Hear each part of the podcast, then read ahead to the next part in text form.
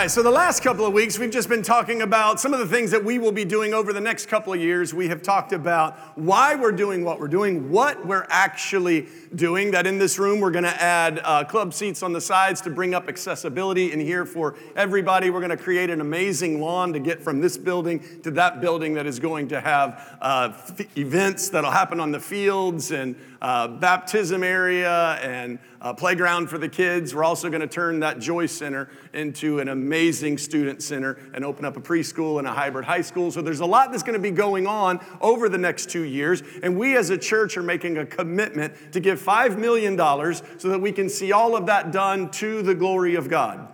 Now, we've talked about all of that, but what I would like to talk about today is actually the blessing of God that comes upon the giver.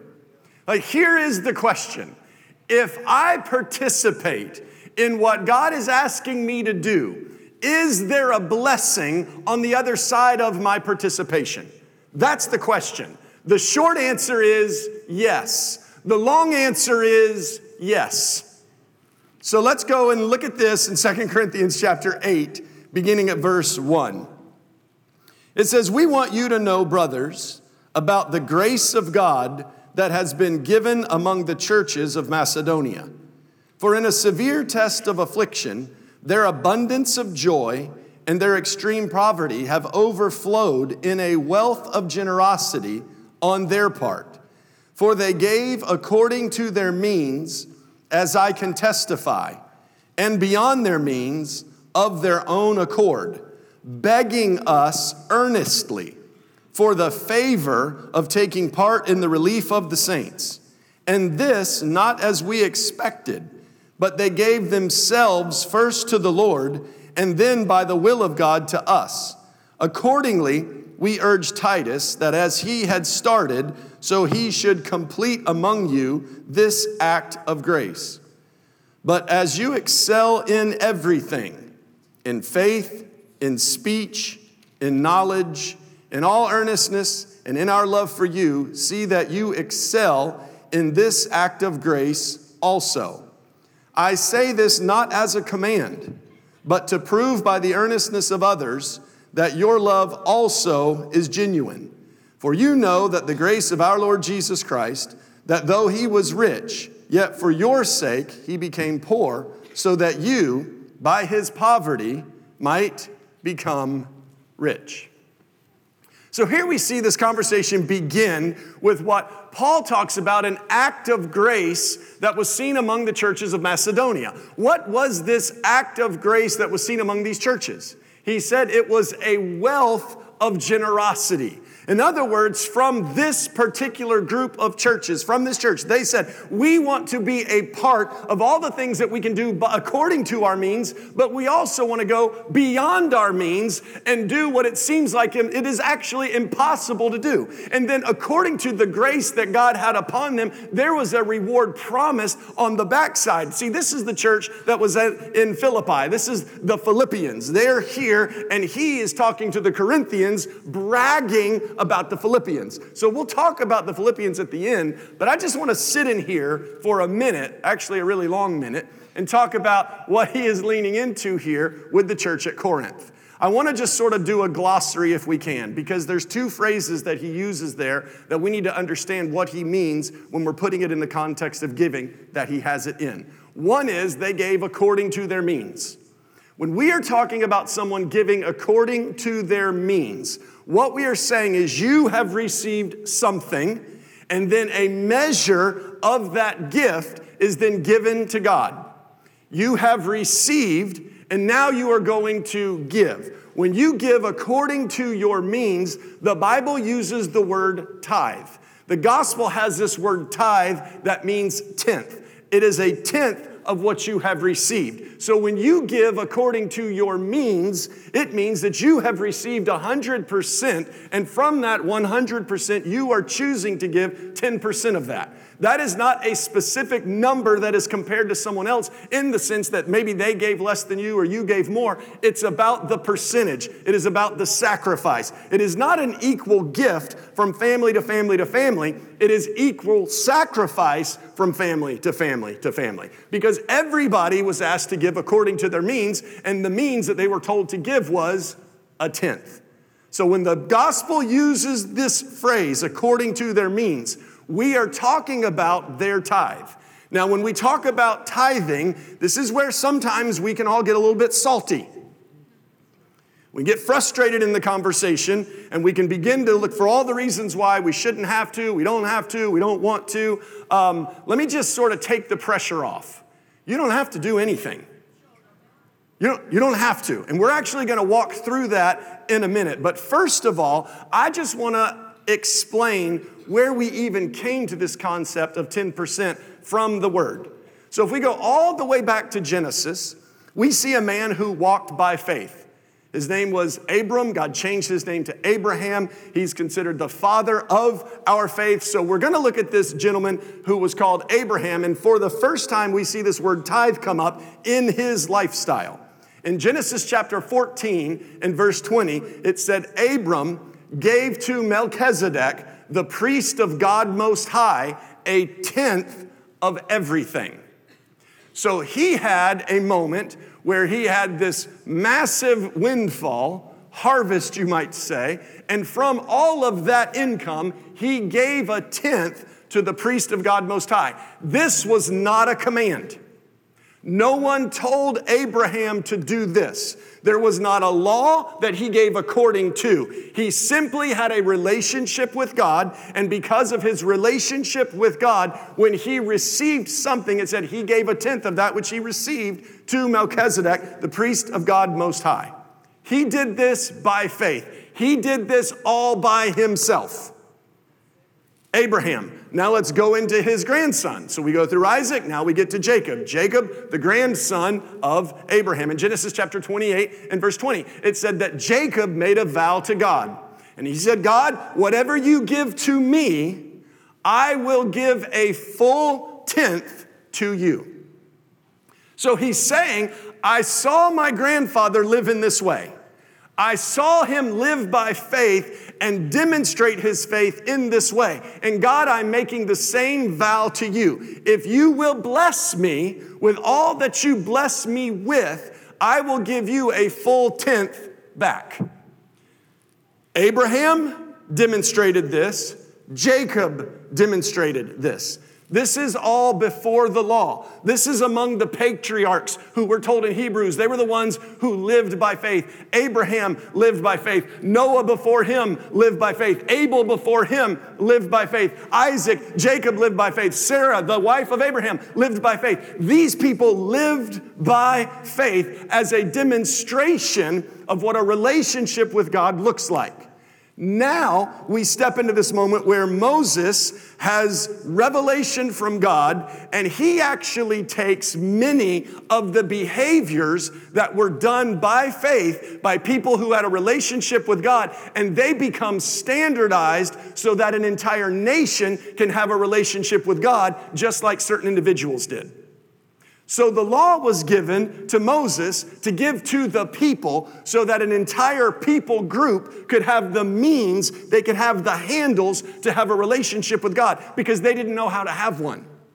These men who lived by faith by faith had a relationship with God. Now, all of these, the law would become standard procedure for them to have a relationship with God. And what was made, one of the things that was made normal or what was normalized under the law was this lifestyle of generosity that we see with the patriarchs. So, tithing that was before the law was then contained within the law.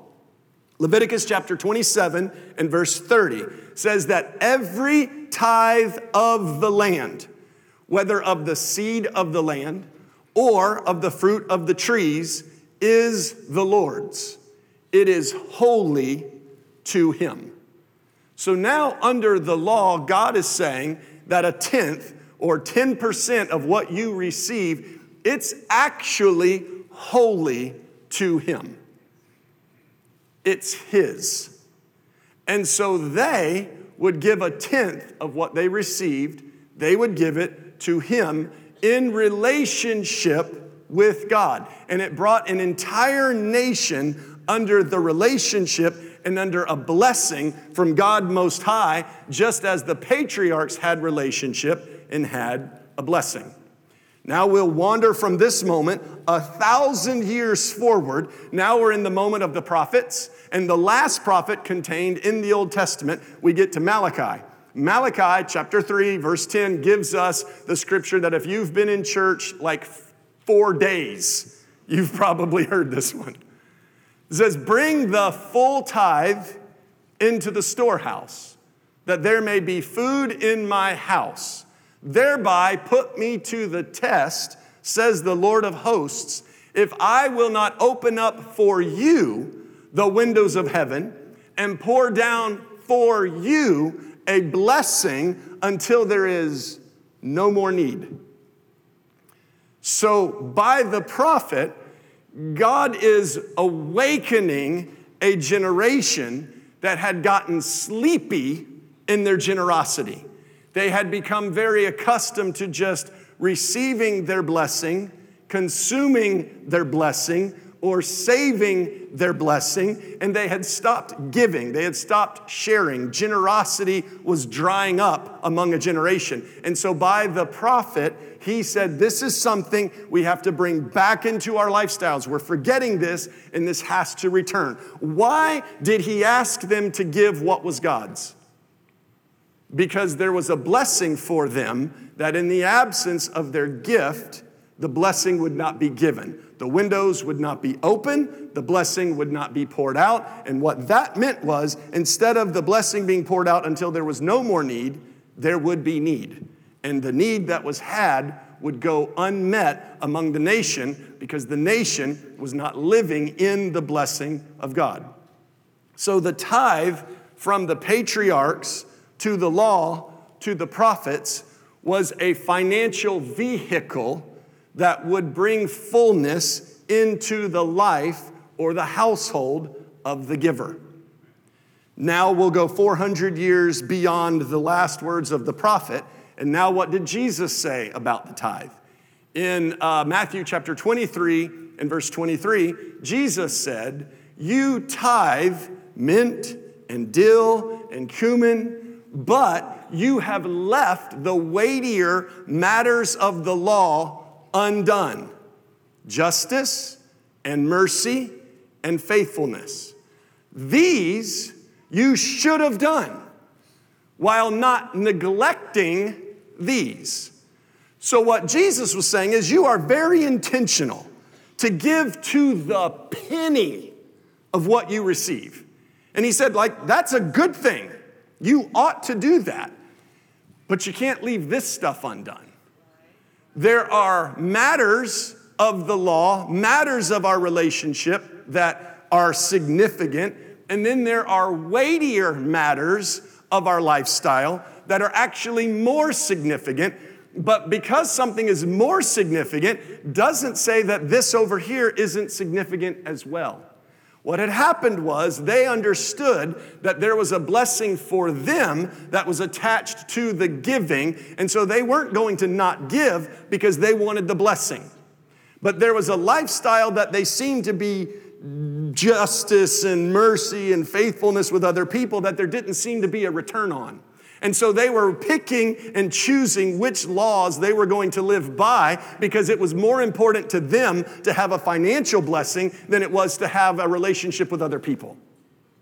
Sometimes we can get selfish like this in many different ways. Sometimes all we want is social clout. All we want are friends. All we want are relationships. And we give all of our time and we give all of our interest to these spaces. And we don't really care about this over here. And so we neglect it. And what Jesus is saying is it's actually all important. Whether we give to God or whether we give to others, both, we should do both. These were the words of Jesus. Now, Jesus then gives his life for the church. He's resurrected. He ascends on high. Now he puts the church under the leadership of the apostles. So now we have apostolic leadership guiding the early church. What did these writers say about the tithe that had begun back in Genesis with the patriarchs? We jump up to Hebrews chapter 7 and verse 7, and the writer says this It is beyond dispute. Now, I don't know how you are, but these days, I don't know how much is beyond dispute. Like, there's a, seems to be a lot, there seems to be a lot that we can dispute. But the writer says this is beyond dispute, that the inferior is blessed by the superior. Now, how do we get the blessing from the superior to the inferior? How does that blessing come? He says, in the one case, tithes are received by mortal men. But in the other case, they are received by the one of whom it is testified that he lives. Now, that is a huge distinction because what the writer is saying here is in the one case under the law, tithes were received by mortal men. But in the new case, tithes are not just received by mortal men, but they are received by the one of whom it is testified that he lives. Quick little Bible question Of whom is it testified that he lives? Jesus. So we have Jesus who has been resurrected and is alive at the right hand of the Father, who is the one who is receiving what? The tithe. Why? So that it would be proven beyond dispute that the lesser us would be blessed by the greater him. What is the vehicle of blessing in the New Testament according to the apostolic writer of Hebrews? It is the tithe that is given to him who ever lives, and from him who ever lives, who is superior, we who are inferior are blessed.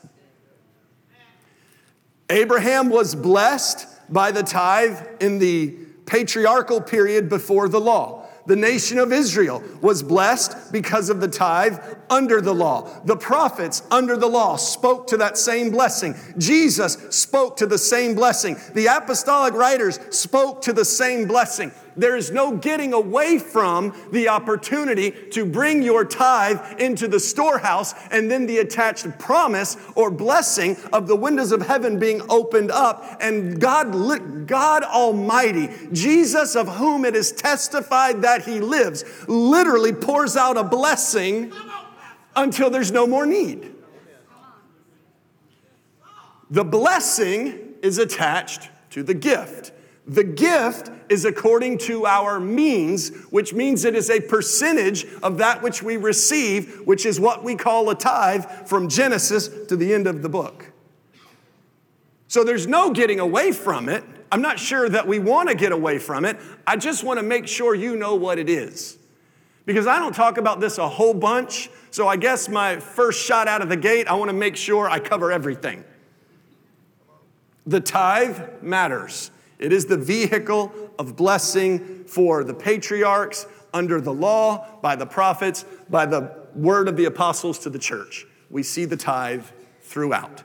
Now, they, though, didn't just give the tithe, they didn't just give according to their means. It said they gave beyond their means. So now they went above something. There were people who went above the tithe for the purpose of giving to something that they didn't have to do.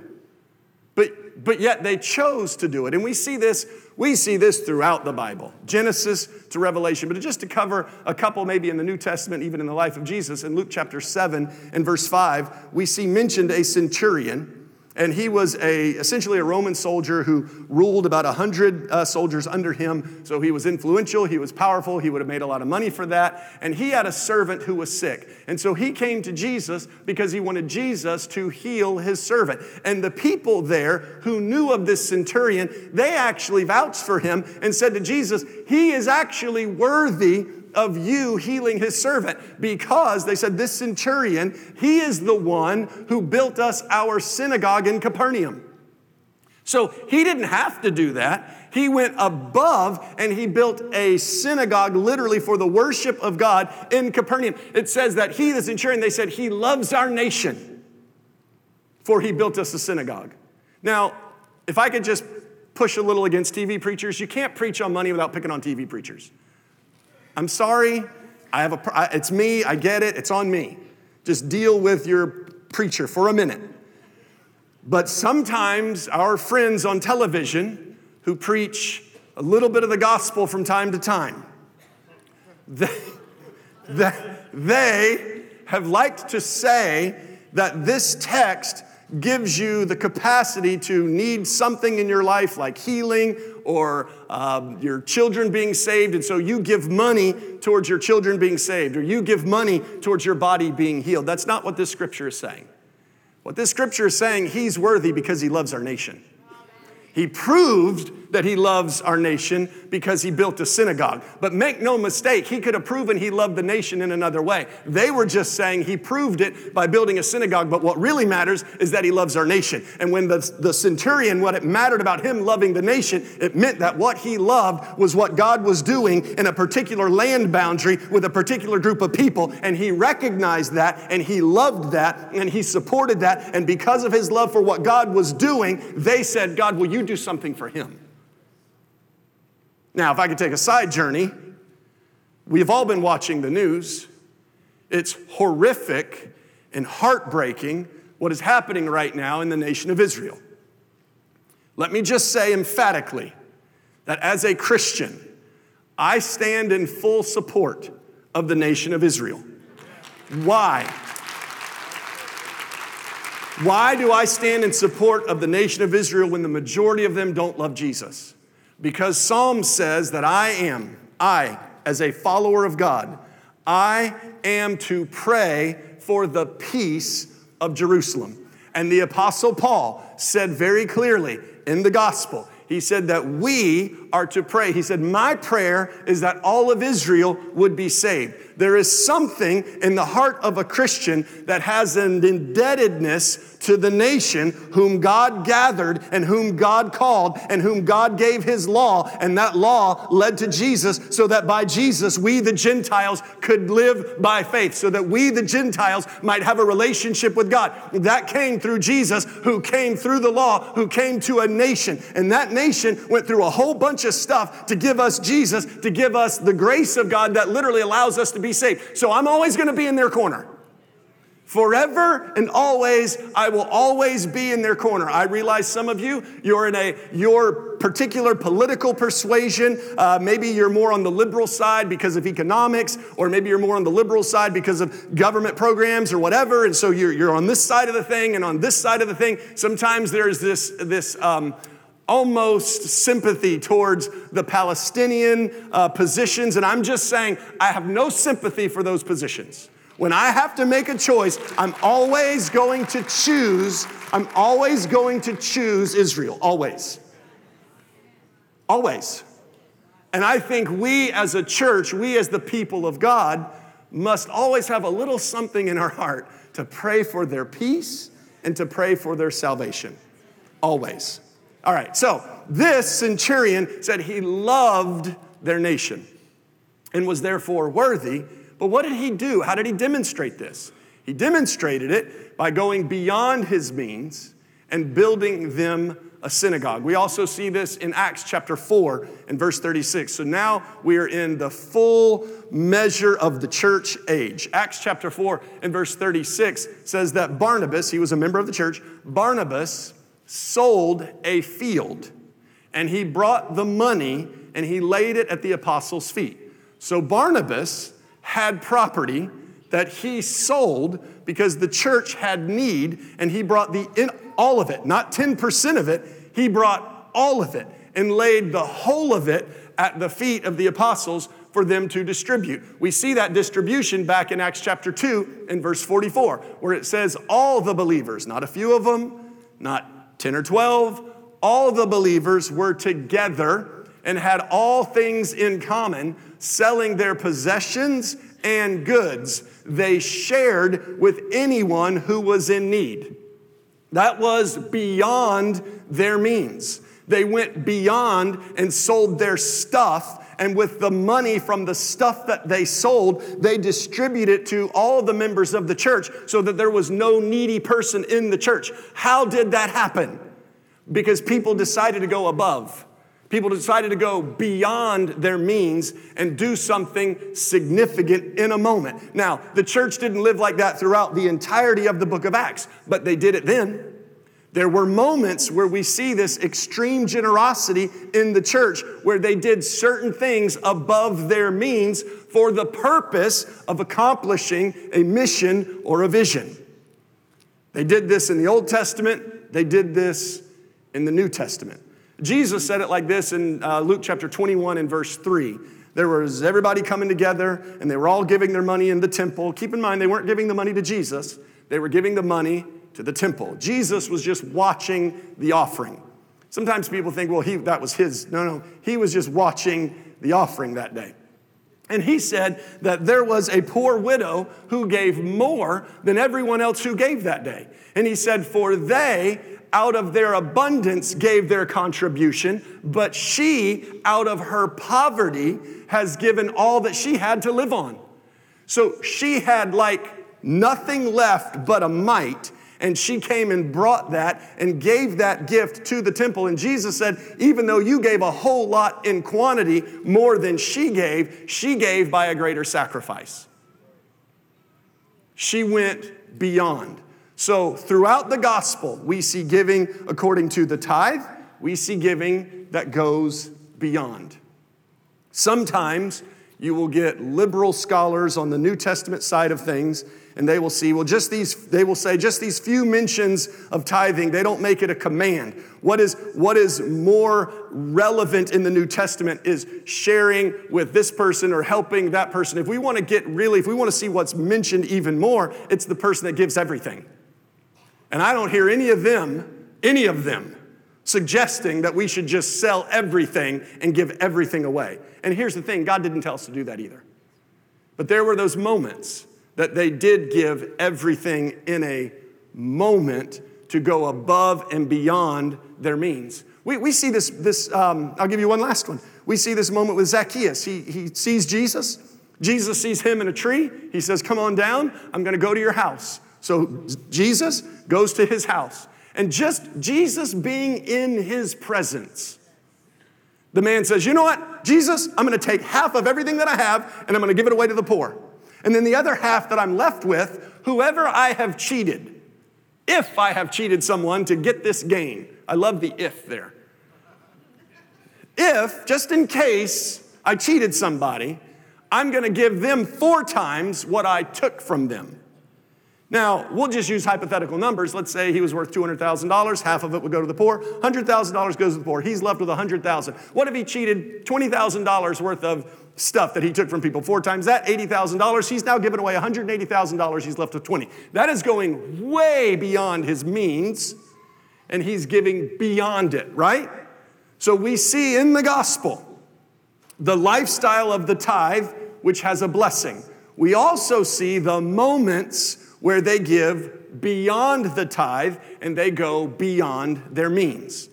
Now, here's what I want to say Do you have to do any of it? Do you have to? Because Paul says, he gives words here. He says, I didn't command this, yet they did it. They weren't told to, they just begged to be a part.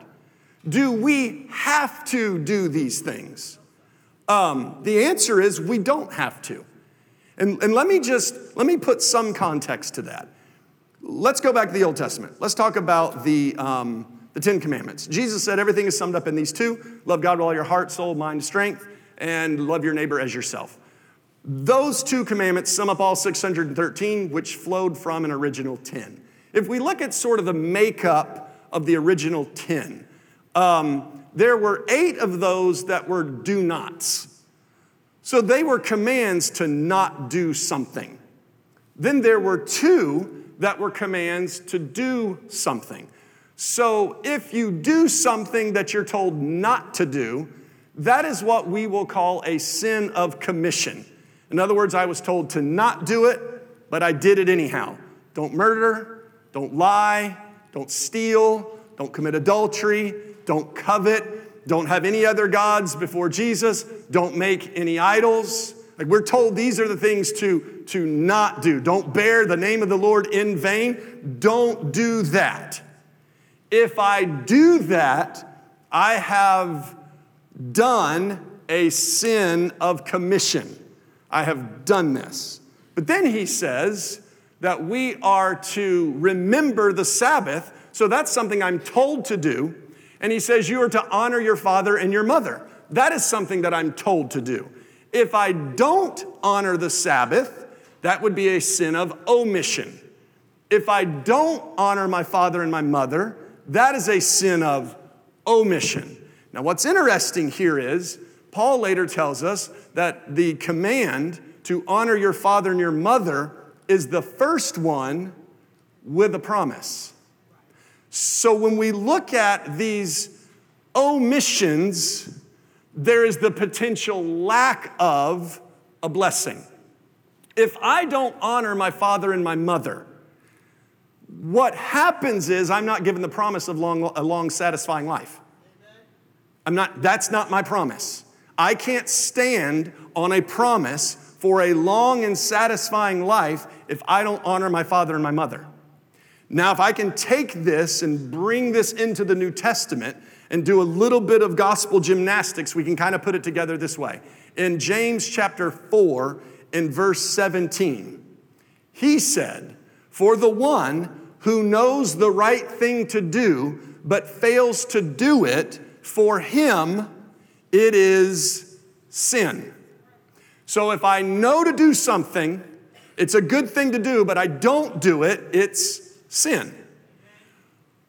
But let's make sure we understand the classification of this sin because we see in 1 John chapter 5 and verse 17, it says, Any wrongdoing is sin, but not every sin leads to death. So it's all sin. And sometimes we, we like to, in Christian conversations, we're like, well, I mean, it's all sin. Sin is sin. That's actually not true. Yes, it's all sin, but not every sin leads to death. He says of sexual sins, all other sins are outside the body, but this is a sin that is against the body. So there are designations to sin. There are sins that are committed unrighteousness, that in the continual act of unrighteousness, you will be judged and you will go to hell. Why? Because you kept doing the thing that God said don't do. But am I going to go to hell because I don't come to church every Sunday? No, but there is a blessing that is on me in the space of the gathering that I will not qualify for and I will not receive because I didn't gather with the saints. There also is a promise. So now let's put this in the context of giving because I said you don't have to give. Let's put this in the context of giving. He says to give, it's a good thing that I know to do, but what if I don't do it? Am I going to hell? No, you're not going to hell, but you're not going to have a blessing. So it's, is there a consequence? Absolutely. Am I going to hell? No, I'm not going to hell because I don't give. But there's a blessing that is promised on the gift. And so now, if I could just blister through the blessing that is on the gift. In Second Corinthians chapter 9 and verse 7, he started, we started here in chapter 8. He talks about this for two chapters. So now we get to chapter 9 and verse 7. He says, Each one must give as he has decided in his heart, not reluctantly or under compulsion, for God loves a cheerful giver. You should not give because you think I'm manipulating you to give. That's not, that is compulsion. I'm not here to put you under compulsion to force you to do something. But I would be wrong as a preacher of the gospel to never communicate the vehicle for which we see in the gospel to bring blessing upon his people. So if I've erred in any way, it is not talking enough about something that gives you the opportunity to participate, and therefore now there's a blessing on you that in the absence of the preaching of the fullness of the gospel, you wouldn't have had that blessing. So, so I do have to work on that. but I don't want you to give under compulsion. But also, he says, don't give reluctantly. You, you have to come to a place where you just believe this.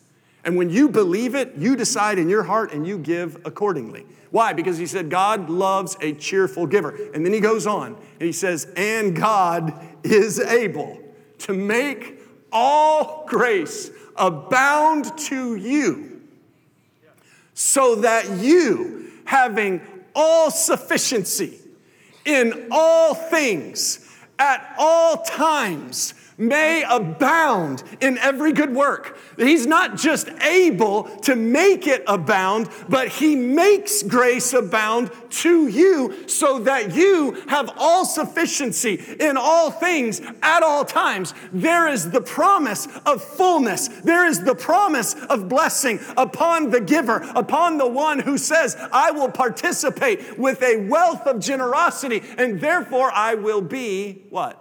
Blessed. There is a blessing upon the giver. It is without dispute. It is beyond dispute that the inferior is blessed by the superior. Now, he's talking about a church, he's bragging about a church from Macedonia. The church in Macedonia that he's bragging about, I love because we received a letter that was given to them. So we know exactly how this whole thing played out. In Philippians chapter 4 and verse 15, the Apostle Paul says to them, When I left Macedonia, no church partnered with me in giving and receiving except for you only. The church of the Philippians. They were the only church in Macedonia. So we know who he's talking about to the Corinthians, the Philippian church in Macedonia. He said, No one partner with me except for you only. And then he goes on in verse 17 and says, Not that I seek a gift, but I seek the fruit that increases to your credit. Now, he's saying, Look, I don't need something from you but I need you to enable me to bring the gospel to another community so that in that community, the gospel will save the lost, will heal the sick, will baptize the one the Holy Spirit. And this, this actual increase is to your credit.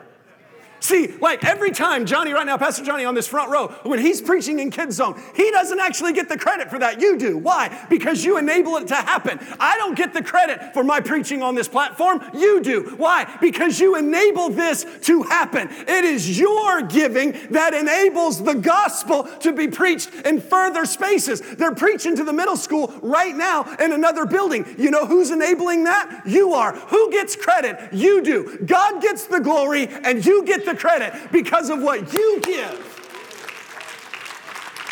So Paul says, I'm not doing this for a gift. I'm doing this so that there is an increase in the gospel and the credit goes to you. He goes on, he says, I am, I received the full payment and more. He's writing the Philippians. Remember, it said that they gave according to their means and beyond their means. He says, I have received full payment and more. I am well supplied, having received from Epaphroditus the gifts that you sent a fragrant offering, a sacrifice acceptable and pleasing to God. Now, that's all about the gift. But then he goes on. He says, And my God will supply every need of yours according to his riches in glory in Christ Jesus. Because they gave according to their means and beyond their means, they stepped into a place of blessing where, according to the riches of heaven, every single need of theirs would be supplied. Every single. So here we are. Uh, we're in the middle of a moment where we are being asked to give beyond, to do more than what we normally do, and to designate that to all of the projects that will happen under the banner of Just for Everyone. Tonight we have what's called Advanced Commitment Night. That is for everybody who you have your, you've got your number ready and you've filled out your card and you want to come tonight and go hang out in the Joy Center for one last time and you want to bring your commitment card tonight and tell the church what you plan on doing. When I say tell the church, I don't mean you're going to stand up and tell everybody. I mean you're going to put it in a box that nobody's going to see that your church leaders will count later. That's what I mean by that. And let me just t- take you through my journey. Uh, because the last time that my family participated in one of these, it was like 13 years ago. Um, I was in my 30s. My kids were, oof, six, four, two, and one was in the womb.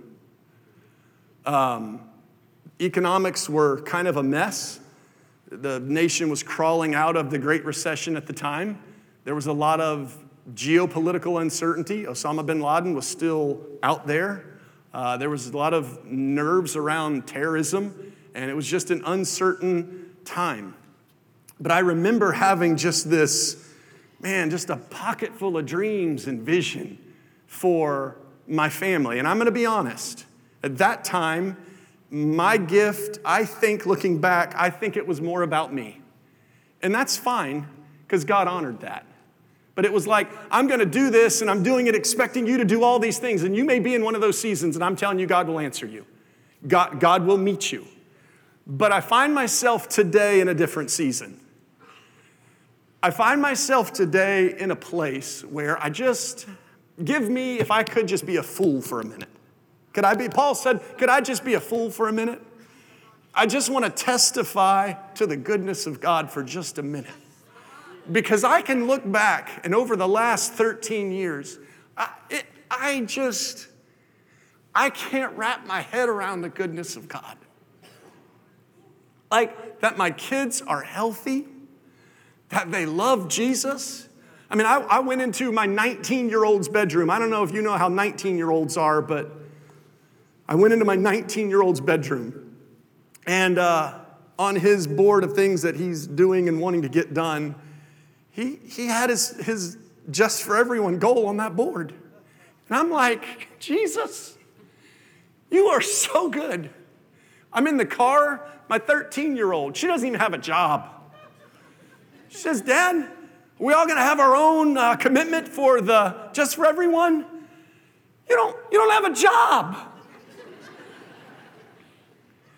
but just that they're thinking about what God is doing in their church and they want to be a part of it.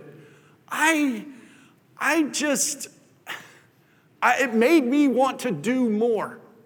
So I had a number, and my number was a good number. I won't say it's comfortable because nothing's comfortable when you're giving, but I could do it. And then I just began feeling a little nudge to the next level on the, on the board. You know, we had that, that board of all those dumb numbers. and mine was right there. And then there was just this leaning towards the one above it. And last weekend, my wife and I committed to that number. And since then, I've been in a bad mood. I've been in a bad mood. Because I'm like, I don't know. I mean, this is, it's a lot, and how are we? And one of the kids sounded a little bit not too grateful the other day at the table at dinner, and I go into this huge, long diatribe about why we're gonna be a grateful family. And I'm telling you, right? I mean, it's just this long thing. Why? Because there was a little bit of pressure. There's a little, like, am I gonna, am I gonna be able to do this? But there's something that is far greater right now, and it is what we will see God do among us. And there is a desire to be a part of that. And I'll pray through the nerves. I'll pray through the grouchiness. I'll get on the other side of it. And when I do, there will be a cheerfulness that I bring my little card and I drop it in the box tonight with a cheerfulness where I can't wait to see what God is going to do. I'm not just talking about my life, I'm talking about your life. I'm talking about this church's life. I'm talking about all the people that we are going to reach. God is able to do exceedingly abundantly beyond all that we could ask or think. And when we participate, what does he say? My God will supply all your needs according to his riches in glory in Christ Jesus. That's the promise. And that's what I am committing to be a part of.